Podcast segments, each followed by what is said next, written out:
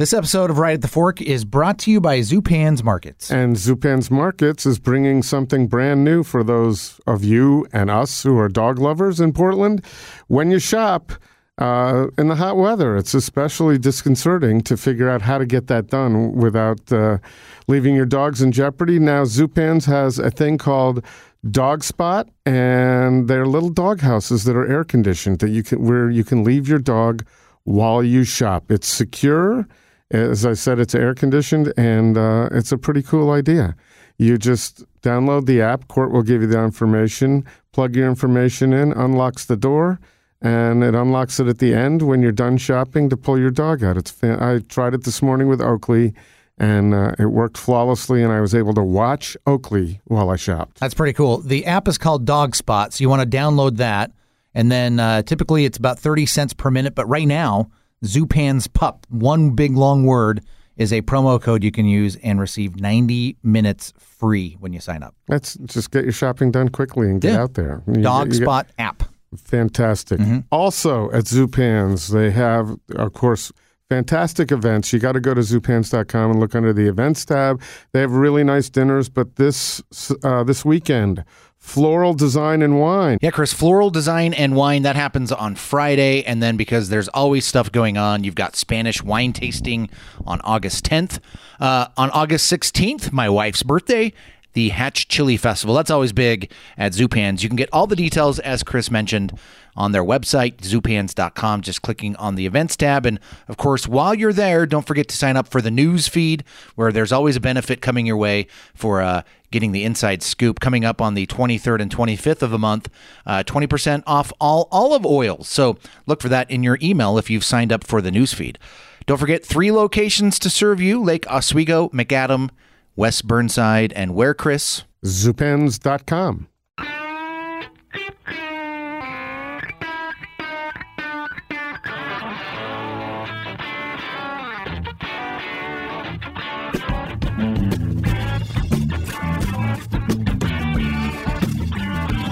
Here it is. It's Portland's Food Scene Podcast with Right at the Fork with your host, Chris Angelus from Portland Food Adventures. And Port, but, but, but, but.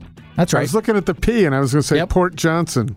Court Johnson. Mm-hmm. Kink.fm, father, podcaster. Yep. You still doing your podcast? Yep, with my wife. How's that going? Unholy Matrimony. It's been good. How's the how's the marriage going? Oh, It's- it's fine. It's kind of therapy for us. is it really? Yeah. Do do you get do you ever stop that podcast in the middle and say, "Hey, we got to talk Uh, about this"? there has been there's one episode, and I, I, I should I should learn to re, remind myself which number it is. It's a, it's either four or five where we stopped the podcast in the middle and we we were done. Uh, oh, we were both how upset many with each days other. did it take to get back Like, to? well, we know I she went away. she was actually sitting right where you are right now. She went away. I sat here for about ten minutes. Then I texted her. and I said, "All right, okay, let's let's do this." So she came back down and we finished it. So, uh, Unholy Matrimony is the name of the podcast. You can go to unholypodcast.com and it's all listed out right there. But it's been it's been harder. We're trying to get more regular at it because, as you know, the uh, success for a podcast, uh, obviously great content, but also just regularity. Mm-hmm. And she started this new job. She's traveling more. I'm traveling. I actually I'm going out of town this week, and so we're trying to figure out where we plug in our record time because And then there's edit time. Then there's And edit then time. also the, it's it's yeah. a lot to keep up with uh, Yeah. a podcast. I try to So- take the approach that you and I have done, which is very minimal editing. Like, don't edit if we don't have to. right. But um, it gets hard sometimes. And you and I have never had a big spat where we had to stop the podcast. No, no, no. in the middle of it. Um, yeah, that's never happened. We need No. to have a little more controversy. Get- Sure. Get, a little media. get a Well, okay. press Maybe, maybe we could do it on because today we're talking hamburgers with Yeah. the with the guy whose family may be uh, most responsible for the American hamburger. Yeah, well, then there's no argument there. People will argue it, but I asked him the question in the podcast. This would be Jeff Lassen from Louis Lunch in New Yes. Haven, Connecticut. So today it's not only Portland's food scene podcast, it's the United States Right. food scene. And this is a guy that you've probably seen. uh, I, I know I've seen him on like Food Network and the Travel Channel because Right. they always go to the to the birthplace of the hamburger. Right. So, and it re- people will say, "Oh yeah, sure," and they did when I said it when I posted that I was there. So Jeff Lassen, his his uh, great grandfather, I believe, That sounds and it- right. and we Yep. talk about it. On the podcast. It was a couple of weeks ago we did it, but I first met him when I was in Connecticut, living in Connecticut, and I worked for a radio station similar to Kink. Yeah. WPLR mm-hmm. in New Haven, and I called on him, and he was just taking over the business from his father at the time, and he started doing evenings, which he points out at the podcast. He says now is his most profitable Right. time, late night. Go until people 2, 2 a.m. in the morning. Yeah. Um, but I got to know him then, um, and they were serving burgers in vertical grills that were built in the 1800s. Yeah. They're still using them. Um, and so it's in, uh, there are quite a few sources that can cite Louis Lunch as the birthplace of the hamburger. Right. Hamburger sandwich. Yeah. That's what he Which calls what it's it. called. And uh, I, what I didn't ask him is what they were doing between 1895 and 1900 when they can cite the birth, the actual birth of the hamburger. Right. Because it opened in Well, th- 1895. right. Well, and I think that's one of the one of the big things is like well, you- you're you're telling me before uh, Louis Lunch put a piece of burger in between a, a you know A piece a of piece of bread Yeah. that the, the hamburger sandwich wasn't around. Maybe, but like nobody was selling it commercially like that.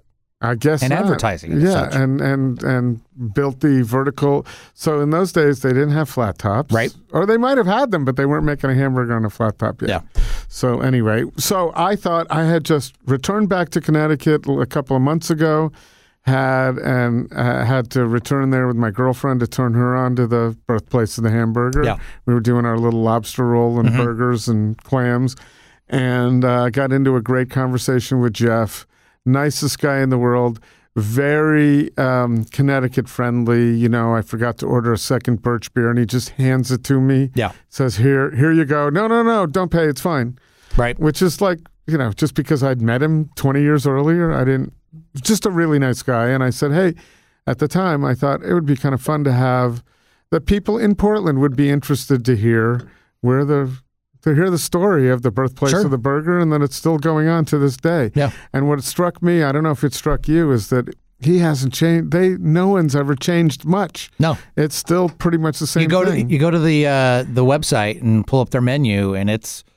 I, I mean, I could probably count the number of menu items on may, maybe a hand and a half.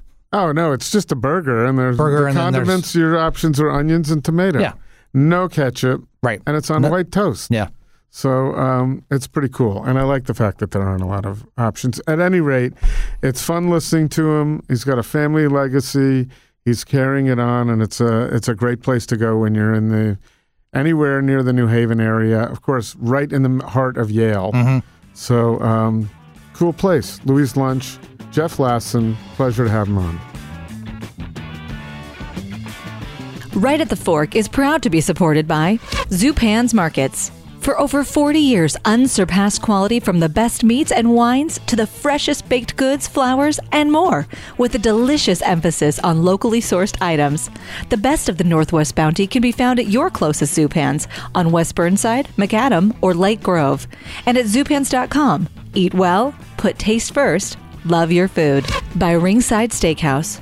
Owned by the Peterson family for generations, Ringside Steakhouse has long been a landmark of the Portland landscape, featuring impeccable service that has set the standard for nearly 75 years. Enjoy the finest aged steaks, their world famous onion rings, and even Ringside's legendary late night happy hour. Whether it's a special occasion, a business dinner, or just a great night out, make a reservation at ringsidesteakhouse.com today. By Portland Food Adventures. Tempt yourself with an incredible Italian food vacation with Astri Enzyme and a wonderful October journey to Bologna and Emilia Romagna. It's all at portlandfoodadventures.com under the Trips tab. Contact right at the Fork host Chris Angelus for more information and special savings on these PFA food journeys. And by Jenn-Air Quality Appliances at Standard TV and Appliance. Standard TV and Appliance is your source for the best of Jenn-Air and associated brands, where you can check out the latest technology in appliances like Jenn-Air's remote access ranges with a host of other cool features for your upgrade or remodel. Jenn-Air and Standard, both staples in Oregon and Washington kitchens since 1947. Our podcast is generally, as I think I told you, about the Portland food scene and people in Portland. But you know, there's a lot of talk about burgers in Portland. So we thought the gentleman who is holding the uh, banner for burgers in the world would be of interest uh, on our podcast, and for people not only we have we have listeners outside of Portland too, but um, I thought Louis Lunch and your uh, you and your family of Lassens over the last uh, what 125 years is that what we're talking about? Would Oh, be, 124 um, to be exact. We should talk to you about close enough. the the uh, derivation of the hamburger from 1895 on. So, Jeff, I'm sure you get asked a lot. So, what is your what is the general speech you give about Louis Lunch as the tour guide? Well, uh, we made uh, we opened in 1895. My my great grandfather Louis Lassen opened business, and then in 1900 he made the first hamburger sandwich in the United States. And today it would be cooked in the same exact stoves that the very first one was made in. And when if anybody tries to dispute whether Louis Lunch made the first, or your grandfather made, or great great was it your great grandfather or your great great grandfather? One great, just my great grandfather. One great. Whether your great grandfather was the first one to make a hamburger, what what's your response to that?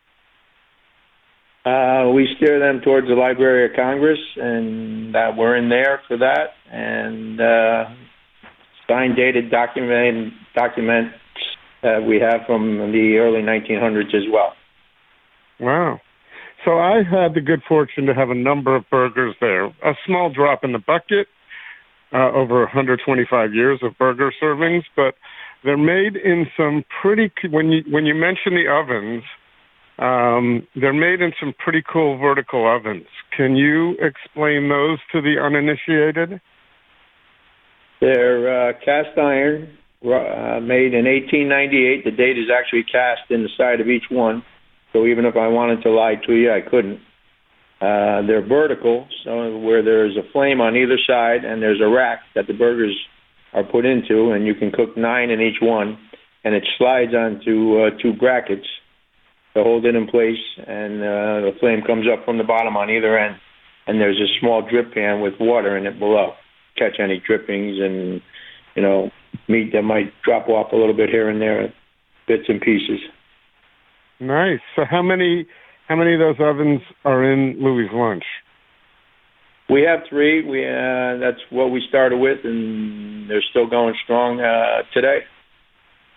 Wow. Is there anybody there who's a, an expert on maintaining them? That would be you, I would imagine. I wouldn't call myself an expert, but I have a few friends that are have some knowledge in cast iron, and they have friends, and they try and get in touch with people on uh, the rare occasion that something should go wrong. But believe it or not, they hardly ever break or go bad or anything like that. It's it's amazing. They are phenomenal pieces of work. Well, they, well, I would imagine they would have to be to last that long and make such delicious burgers as well. So my math has Well, also nine also times back three in equals that day, twenty-seven. you made so you something can that be didn't doing last, twenty-seven burgers at a time, right? And the um, you don't offer many options. I'm a purist, and I think in its purest form, Louis Lunch has served the burger. Probably, I'm guessing. Oh no, ketchup existed before that, right? 1857. Um, I would think. But so they're not served with ketchup, served with sliced tomato and sliced onion. Those are the options, and cheese. Those are the options on white toast. Have you ever been tempted to move off of that recipe? No, we haven't. We uh, tend to stay true to our forefathers and what they did and how they invented it. And uh, if it ain't broke, don't fix it. Is our motto, and uh, it's lasted uh, the test of time all these years. And we want to give everyone their their credit back then and stay true to ourselves as well. And also, we just don't think uh, you need uh, any condiments. I don't think so, especially if you're serving it with tomatoes. I mean, that's the whole idea behind ketchup, I suppose. But um, you know, I'm always one that um, likes people to have an adventure, and I so I think folks uh, enjoying something the way somebody else intended it is a good idea. We're so used to having our own way in this country that I think it's good that you, um, you know, someone can experience it the way it's been served for 125 years. Uh, when you go out, do you? Uh, I, I don't think you get a lot of time out. You have kids. Um, you're working pretty have, hard, uh, but you go to some other burger places to uh, try out a burger here and there, or are you burgered out? I'm pretty much burgered out. I, uh, you know, when I go out, I tend to lean towards uh, Italian cuisine. Uh, I'm a fan of that big time, and uh, uh, burgers. By the end of the day and the end of the week, I'm just uh, pretty much done with it, as it were. Have you ever had a McDonald's burger? I have not. Oh, that's great. I would think that somewhere along the way with kids and a little travel, that would happen.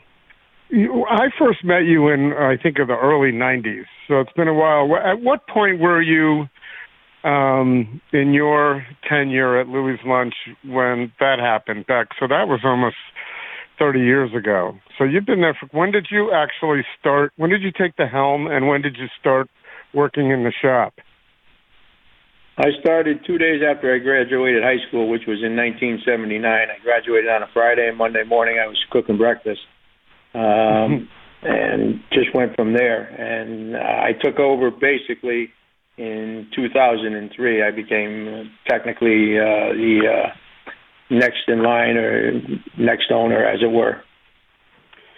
And do you have you have a you have kids? You you have a uh, kids that you're looking at to uh, take over the helm. I do have uh, one of each, a boy and a girl, and they're both much younger. They're uh, 10 and 6, so, uh, you know, whether or not they take over the helm together separately or whatever is still way up in the air and remains to be seen at this point in time. You're going to have to wait a while to find out too. So that's a lot of day, days of coming into work. Yes, don't remind me of that. I'm sorry. I just want this to I want this to be positive. But I, I mentioned that because when we were talking a month ago, I asked you about um, taking some time to yourself because balance is important. But that you don't. Louis Lunch doesn't open any day if you're not there. Correct? You're working every day. I'm there every day at some point or another, a minimum of usually seven to eight hours a day. Uh, on the weekends, we're open at late at night as well, so uh, I'm usually running a 12 to 15 hour shift then as well. So, but to answer your question, no, there's never a day when I'm not there. Do you ever foresee that so you can just create a little more time for your family? Um, what's the reason you you don't want to open without you there? I know that you you know you bring a lot to the party, but uh, we know a lot of operators in Portland, and I've generally found that the the ones who are getting a little older with with kids are finding ways to get away. Is that something that's a goal of yours? I wouldn't say it's a goal. Um, it's sometimes it's hard to step away and and set time away for yourself and your family because you want to make sure that everything's going exactly the way it's supposed to be. Not that it always does, but uh, you you want to be a very much hands-on owner, and that's the way I was raised. That's the way I was brought up. That's what the way the business ran, and my father did the same thing before me. And you know, it's it's hard to step away at times and put put in someone else's hands, especially if there's a problem late night uh, when there's a tendency for people because we're in such a, a district where there's a lot of bars and there's alcohol uh, involved. People sometimes might step out of line a little bit, and if something should go wrong one way or the other, uh, I want to be there to smooth it over one way or the other or solve the problem in uh, any way, shape, or form that needs to be done. And then whatever happens solely is the blame goes on me, not an employee. I can see that. So you're you're also the bouncer, so to speak. uh, in Well, in the bar well, area there. And New bounce Haven has become kind of a rough. You know, it's had some rough times the recent few years. Is that something you've seen increase?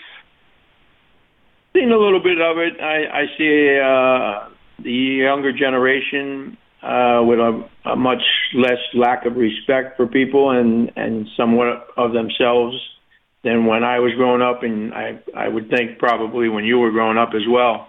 And uh, it, it's sad to see sometimes, and it's unfortunately become a way of life and having to deal with that side of people. Yeah. Well, I would imagine it's been going on since your great grandfather was there, but it's it's changed in nature. And then years ago, the location was changed. Correct? What was that? How did that work? Uh, we were we uh, the building we were in origi- uh, originally was bought in 1917 by us, and uh, we moved in it then, and we rented the property from the city of New Haven, and then eventually the city wanted to tear us down to make room for what they called the Temple Medical Center, which is now in the place where Louis once stood. And a week before we were scheduled to be torn down, a lady reading about it in the Tampa Times in Tampa, Florida, uh, saw the article and called her lawyer and said, please make a deal that's equitable to both sides and uh, sell them my piece of property because I'm older now and I don't need it. And I have nothing, no wants for it or anything to do with it. And so uh, the transaction took place and we moved up to Crown Street where we are now, and that was in the year 1975. And they actually picked the building up and moved it up there, dug out a foundation, Wow. set it down, and then we added a small part on. There's your guardian angel, correct? Otherwise, who knows what would be going on now? Absolutely. Uh, my father had thoughts of maybe moving to Essex, Connecticut, which is a good uh, 45 minutes to an hour away. Um, but uh, a nice older town in, in Connecticut. But um, they say if you move more than six blocks, a restaurant more than six blocks away from your current location, chances of uh, it working out in the long run are slim. Right. Well, you have so much history in New Haven, and of course, a big part of the Yale community, right? And and Yale is a big part of tourism there as it is. So, um, you've had your share of dignitaries and special people there. Can you uh, share with us who some of those might be, and some of what your personal experiences were or have been? Uh, yes, Yale plays a very important part city of New Haven. It brings uh, a lot of uh, people into town as well as students and such. So we're very fortunate for that, as well as uh, the whole city for that matter. Uh, I've been fortunate to meet um, some Hollywood types on uh, on an occasion. Uh, Steven Spielberg, to name one, and his wife Kate Capshaw. They actually, their son, I believe, went to Yale uh, some years back and they uh, came in one day and we had a very pleasant conversation. Must have been a half hour or so, and just never know that uh, the gentleman was uh, who he was and how famous he is, and uh, he was just very low key, and she was just as very nice, and it was quite quite the conversation uh, talking about this, that, and the other thing, and wonderful people. Did they talk about using Louis Lunch as a set for um, any of his movies? Because that would be pretty cool, and it would make a. The place is really cool. It would make a. Uh, it would make an interesting setting for any part of the movie. Yeah, it would have been really cool, but no, it never came up, and uh, I never asked, and uh, uh, he never uh, implied any any such thing, and uh, but it would have been kind of cool, that's for sure.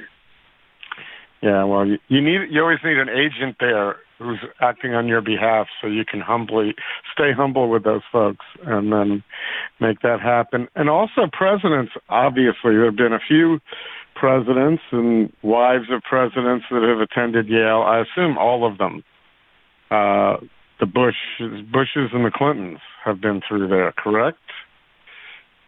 I haven't uh, met any of the presidents or ex-presidents, uh, former presidents at this time uh, in my my lifetime, but uh, I don't believe my father has. There was talk that Mr. Clinton was uh, going to come at one point, and the Secret Service did a uh, walkthrough, so to speak, uh, the area, not necessarily the restaurant, and. Uh, decided that there were too many tall buildings where uh, the snipers could uh, hide out and unfortunately do something silly and harm uh, one of our presidents if that were to come up. So uh, he never made it to Louis and ended up going bet down to Wooster he made it before he was president, though.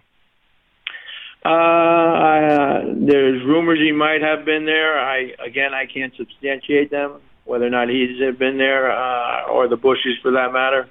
But one would like to think uh, at one time before they all became who they were and where they stand in today's history, uh, Uh, they may have been in. Yeah, I would. I would have to imagine anybody that's in the New Haven area for any period of time. I just came back there with with my girlfriend for two days, and we had to make it to Louis lunch. So if someone's if someone's living there, they're going they're going to make it.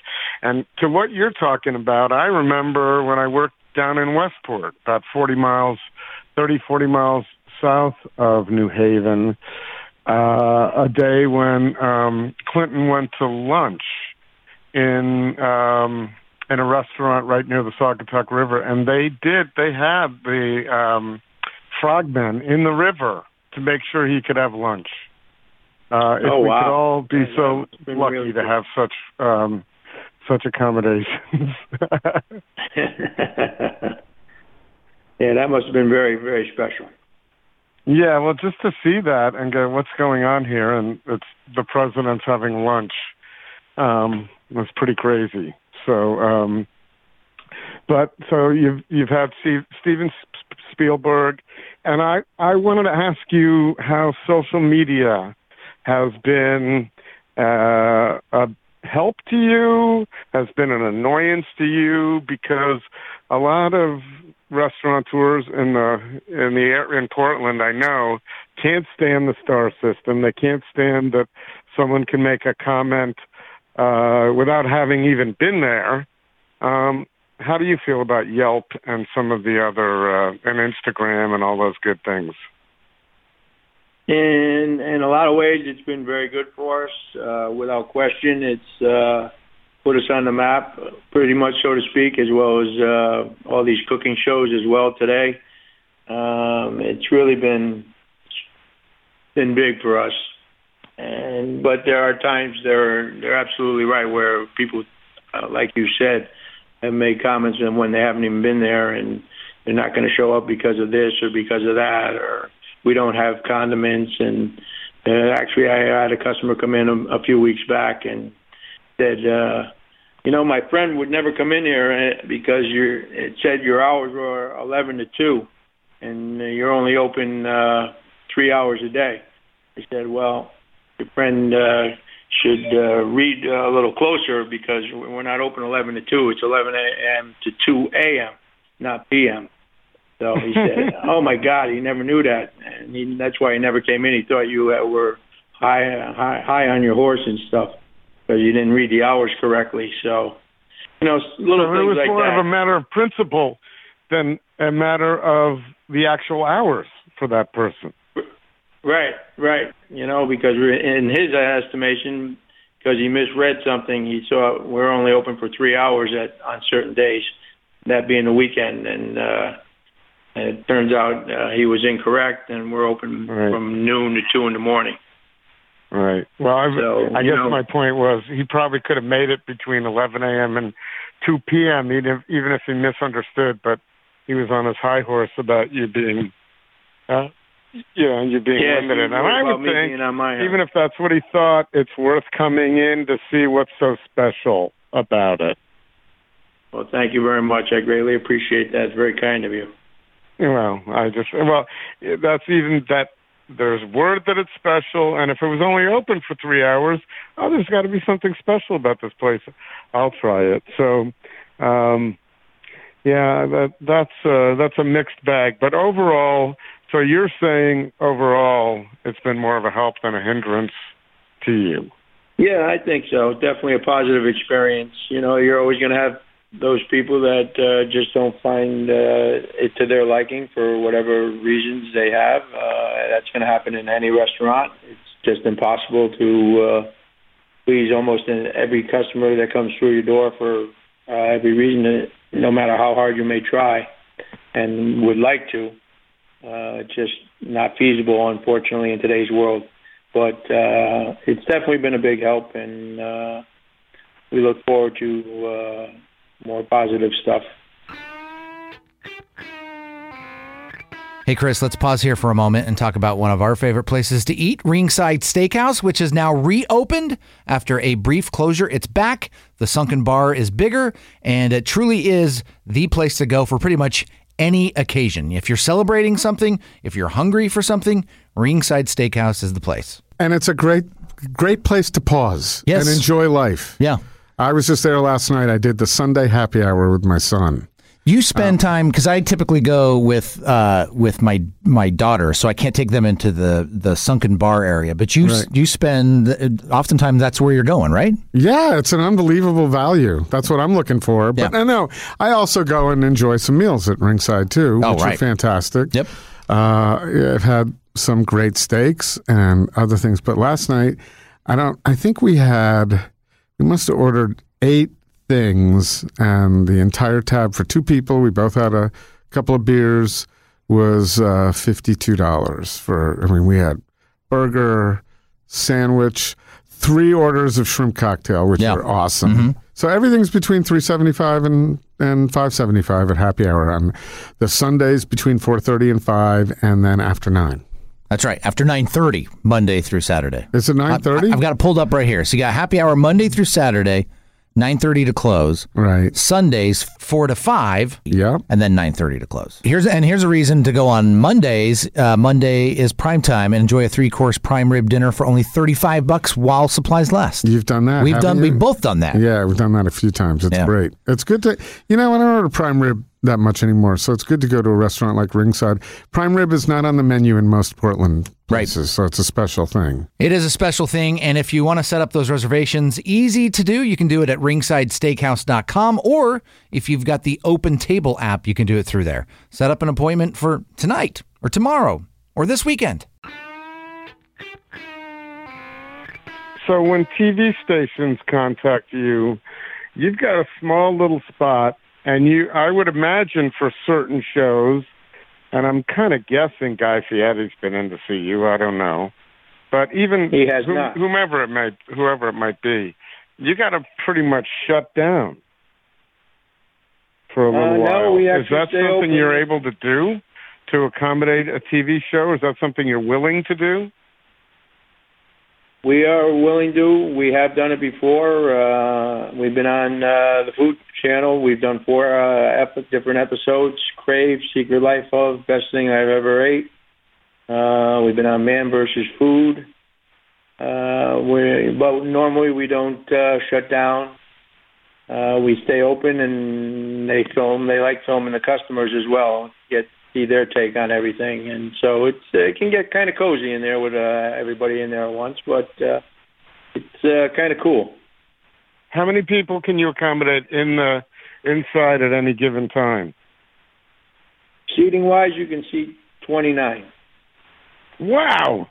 I never would have guessed that. I was thinking teens maximum.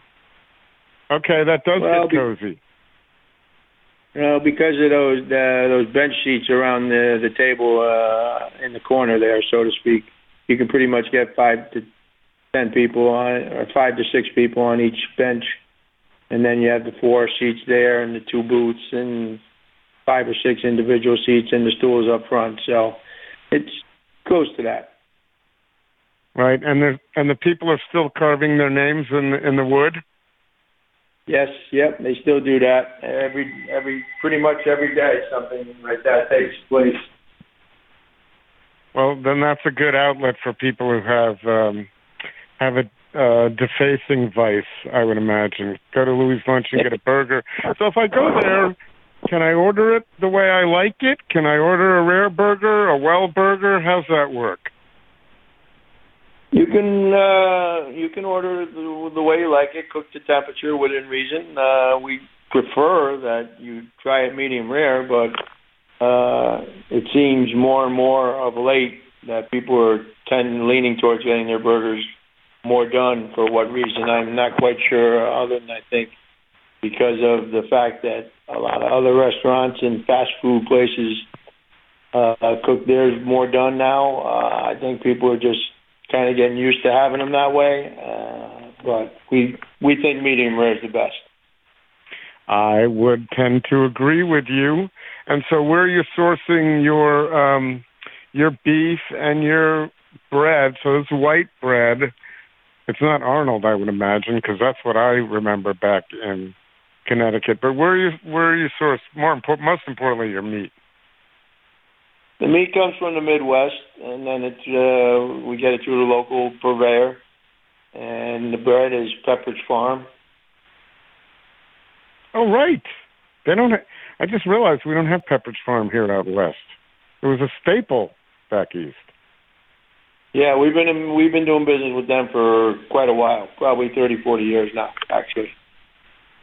And then, if the beef is sourced in the Midwest, how do you maintain the quality level that you like? Do you have certain standards? Is your is your purveyor making sure that you get it from a certain farm? How's that?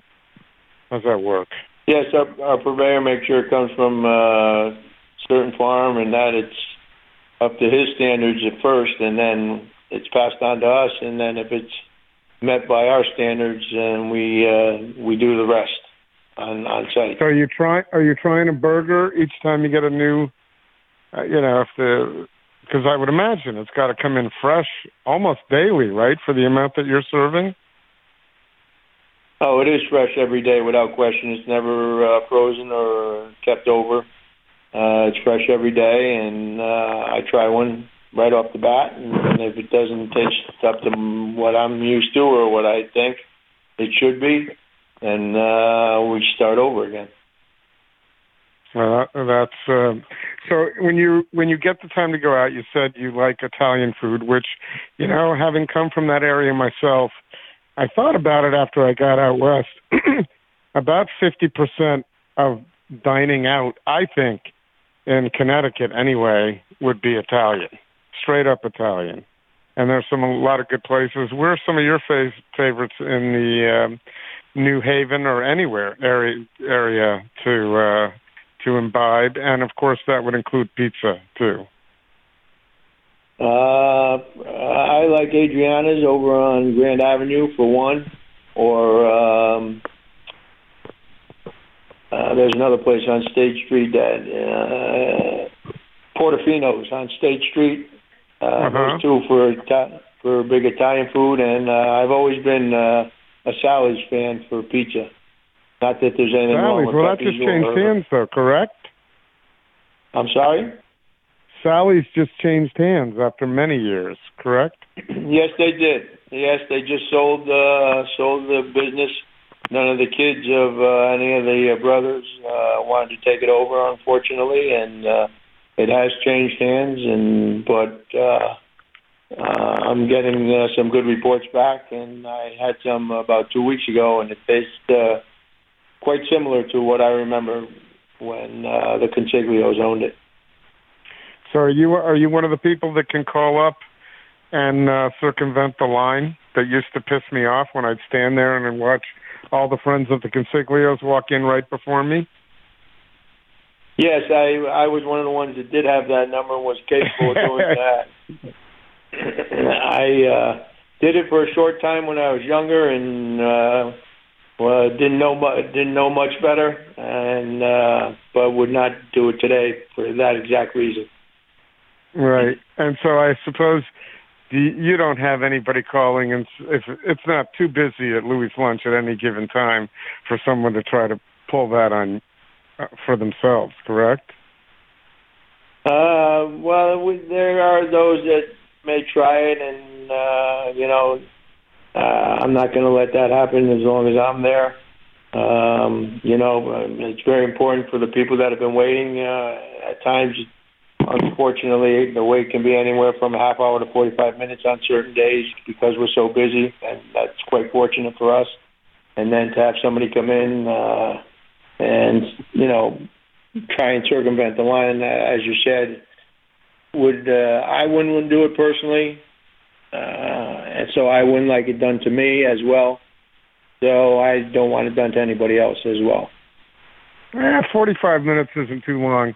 If it were two hours, I'd be ski- I'd probably go on somewhere else, try it again some other time, or maybe come up and go, "Hi, Jeff."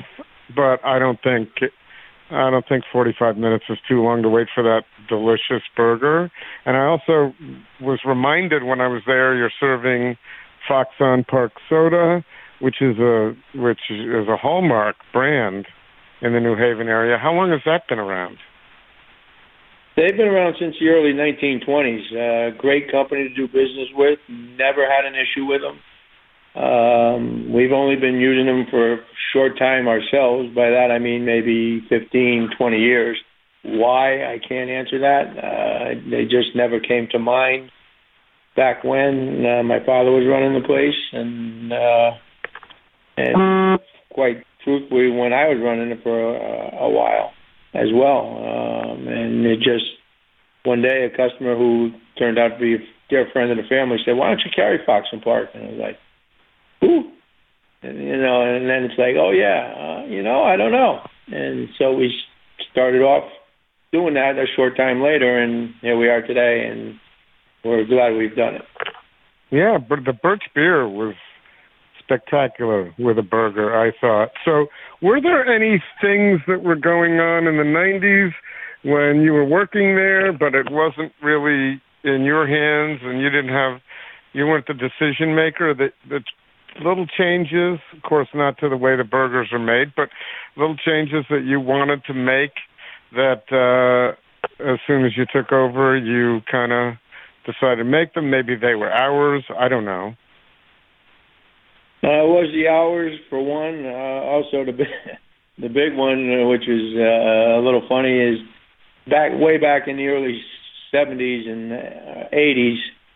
Uh, we we never had air conditioning, so uh, uh, day like today, which is actually in the 90s here, uh, and quite humid, uh, it could get uh, temperatures behind the counter and inside the uh, the restaurant itself get upwards of uh, 95 to 100 degrees. People be sweat pouring off them and hotter than all Hades. So I, my dad never liked air conditioning, never had it in his house, and uh, didn't want it for the business. And I got to know the uh, air conditioning and heating guy who we still use to this day. And one day I said to him, "Hey, why don't I meet you Monday morning and uh, we can put in an air conditioning?" He goes, uh, "What's your father going to say?" I said, don't worry about it. I'll handle him. You, he said, okay, because I don't step on any toes. So uh, he said, I'll meet you there seven o'clock. By by the time your father gets in, which is at that time eleven o'clock ish in the morning, because he, you know, he was uh, in his seventies and eighties at that point, so he was slowing down a little bit. Uh, he comes in, he goes, "What's Vinny doing here? Something wrong with the furnace?" I go, uh, "No, we're putting in air conditioning." And my father just kind of gave me that look over his glasses, and not too happily with a raised eyebrow, and I said, "Trust me, it's going to be worth it, Dad." And uh, probably a good year later, he said, "You know what? Probably one of the best decisions you ever made for this business." So uh, I knew that uh, things had a good chance of working out with some decision making uh, on my part. You know, like I said, uh, hours change. I changed the hours in 1993. That's when we started opening nights uh, because uh, daytime business was starting to go. Uh, businesses were moving out a little bit, and the city was starting to go down a, a shade. And uh, so we did nights because it was becoming more of a bar district uh, where we're located now, and uh, it was a, another good move on on our part for. Uh, obvious reasons. What percentage of your business is occurring as a result of the later night bar scene versus uh, lunch? And and perhaps are you, uh, yes, you're open during dinner and lunch and dinner. Um, I'd probably say since we open nights, probably 50 to 60 percent is uh, nighttime, late night. That's a pretty good decision. That's a lot of business that you generated with that move, uh, and Yeah, cooler we're people very- with very air fortunate. conditioning too. Very fortunate.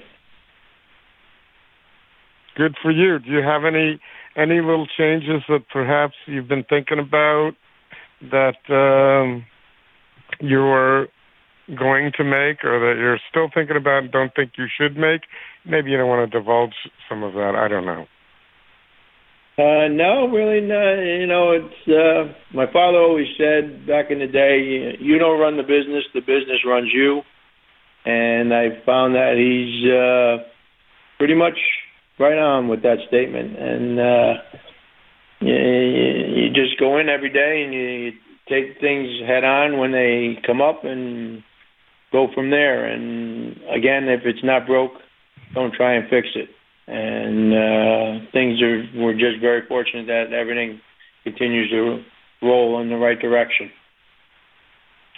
So I have a question. I was thinking, um, I don't know if you know it, but uh, they served a version of modern pizza at Safeco Field when it was Safeco in Seattle for the Mariners game, and and Billy Pustari from Modern wouldn't.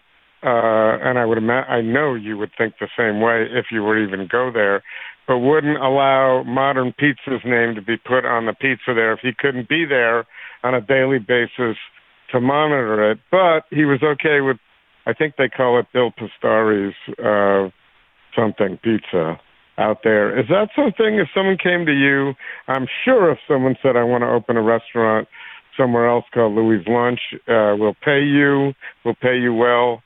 I'm sure you wouldn't want to go with that. But what if they called it Lassen's? How do you feel about that? Um, uh, no, it, it doesn't make me comfortable for Billy's exact reasons as well. For if he can't be there to watch the daily goings on and you know make sure everything is the way it's supposed to be and you know all that, then uh, I'm not interested. Uh, a company actually came to my father in uh, back when he was fighting in the city for survival that wanted to uh, purchase the restaurant and offered him uh, five million dollars. And as quickly as you could blink, my father said no. And uh, I've had a uh, a few uh, people come to me as well and to do the same thing or franchise us and and uh, no, it's just uh, not in the cards right now. So let's say, I'm just curious because I find it fun to play these little games.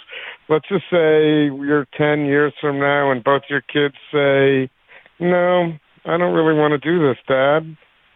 And if someone were to come to you and offer you $5 million at that point, would you risk the family legacy?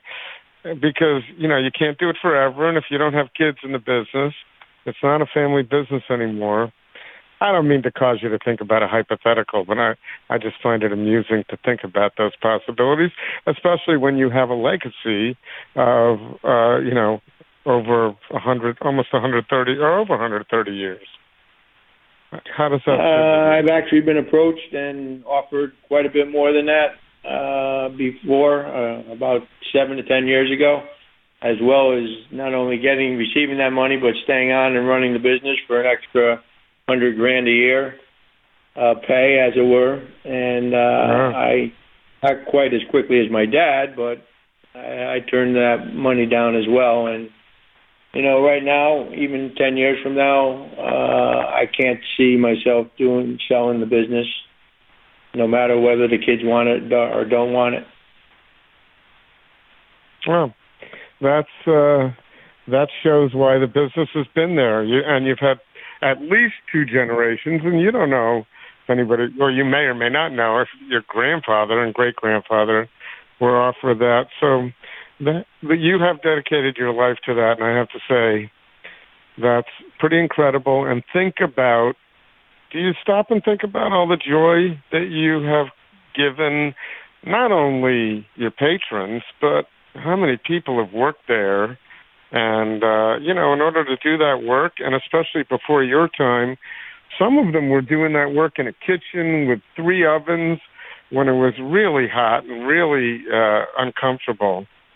You have to love what you're doing there to come in every day and uh, and do that. Any, anybody in the business who cooks, I've always um, admired how, how passionate they are about what they do. And you've got a can't be any more passionate than you. But have you given some thought to how much pleasure you've created for people, the experiences, and uh, there's a little bit of Louis lunch in a lot of people, I would imagine. Uh, it's very nice to hear and much appreciated. Uh, but normally, when on a daily basis, you just go about doing your thing and trying to keep up and making people happy, and you don't really have time to give it that that kind of thought. And you know, and next thing you know, it's the next day and the next day, and then a week goes by, and then a month goes by, and now it's a year, and it's just uh, you don't really get a lot of time to reflect back and think about those things too often, and maybe on rare guessing, occasions when I'm sorry, uh, go ahead. I'm on vacation. I, I cut you off. So, but uh, unfortunately, I don't usually get the opportunity to, to think back on things like that. So, speaking of opportunities, you have two younger kids. What do you like to do? What do they like to do, and what do you like to do with your family on your time off? Uh, we uh, go down south, uh, the Myrtle Beach in the summer, and uh, relax on the beach uh, for a short for a week or two. And uh, my son takes taekwondo, and uh, my daughter's just thinking about getting into gymnastics, possibly. So uh, that and they like swimming in the pool every day. So. Well, than that, we don't. I don't get a lot of time well, to listen, as travel. someone I know, I'm older than you. But you, when we were talking about it when I was back there, you even said, "Well, not too much older." But I hope at some point you have some time not only to reflect on the the good things you've given to people through your hard work and through your the legacy that your father, grandfather, and great great father created. I really do, and um, I also hope we can come out here and give you a little, maybe not a burger tour, but uh, we'd love to have you in Portland because I know you said that maybe someday there's some sites that uh, down south there, but out west, you know, we have better weather than you're going to get down anywhere on the East Coast. You've never been out. Have you been out west? No, I have not. I uh, I hear it is. There's a lot of areas that are beautiful as well.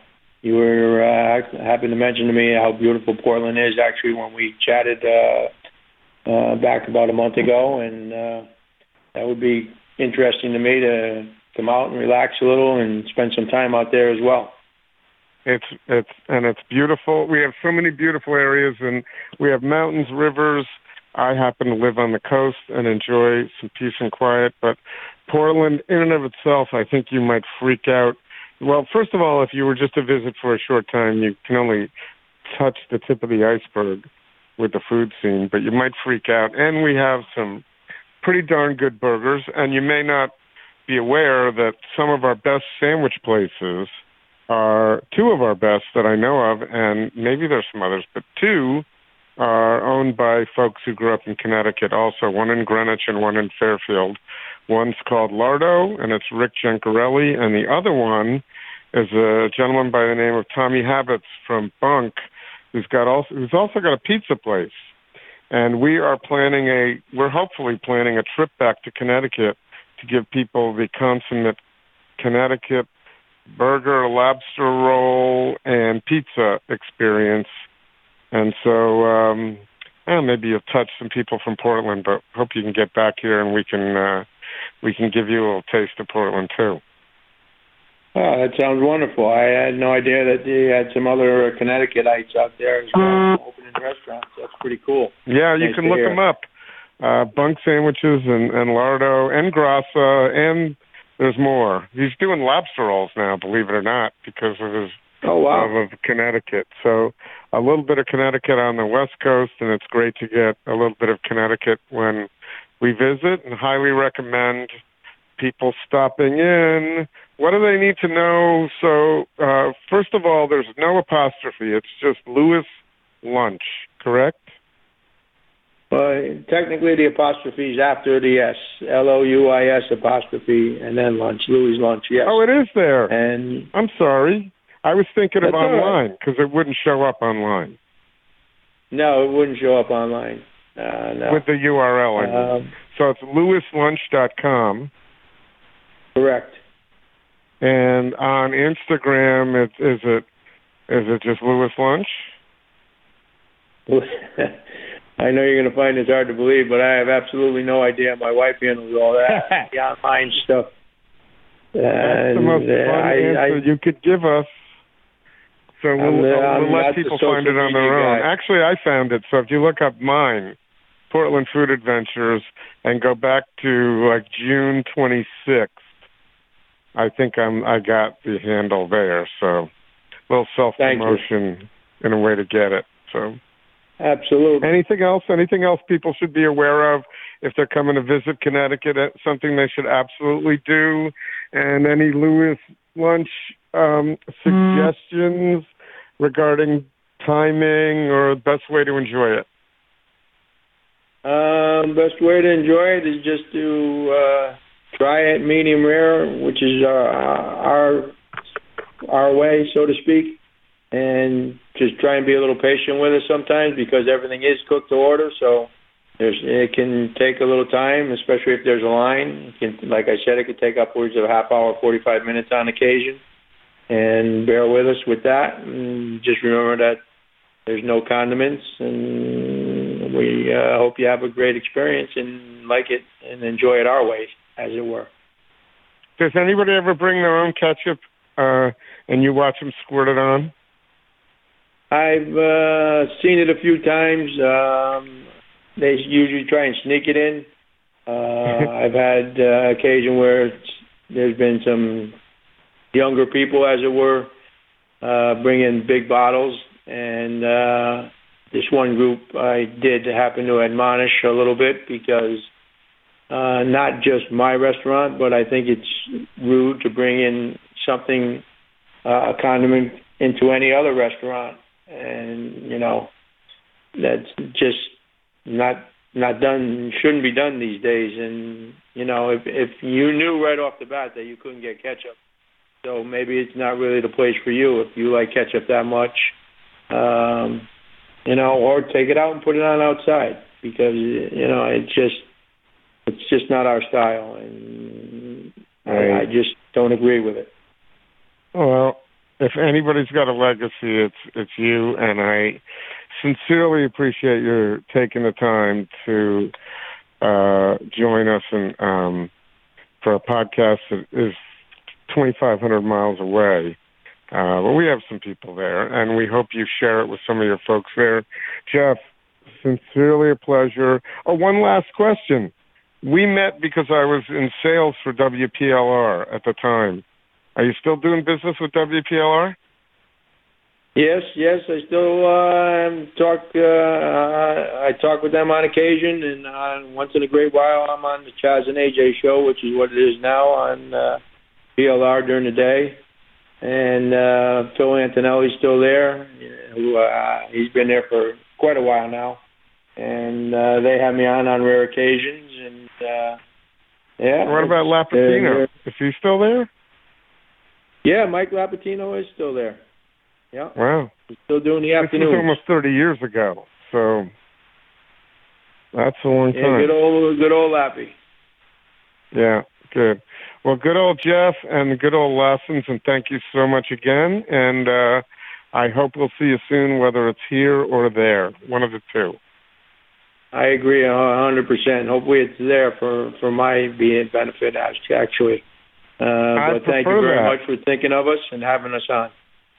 Good. I always tell people when friends say, When am I coming back next? I say, Listen, we've done that a lot of times. Come out here. So I'm going to extend the same suggestion and invitation to you, Jeff. And thank you very much for being so gracious and such a great guest. Thank you very much. It's my pleasure, and thank you for the invite. And hopefully, I can take you up on it one day. Be my pleasure. Hope so. I'll, I'll push it. How about that? All right, sounds good. Okay, man. Take care. Thanks. Have a good You- afternoon. you as well. Good day off. Thanks for taking your time off on your day off. Thank you again very much. Appreciate it. Okay, man. Thanks. Take care. Right at the Fork is hosted and produced by Chris Angelus and Court Johnson. Connect with us on Twitter and Instagram at Food Podcast PDX or on Facebook at Right at the Fork or online at rightatthefork.com.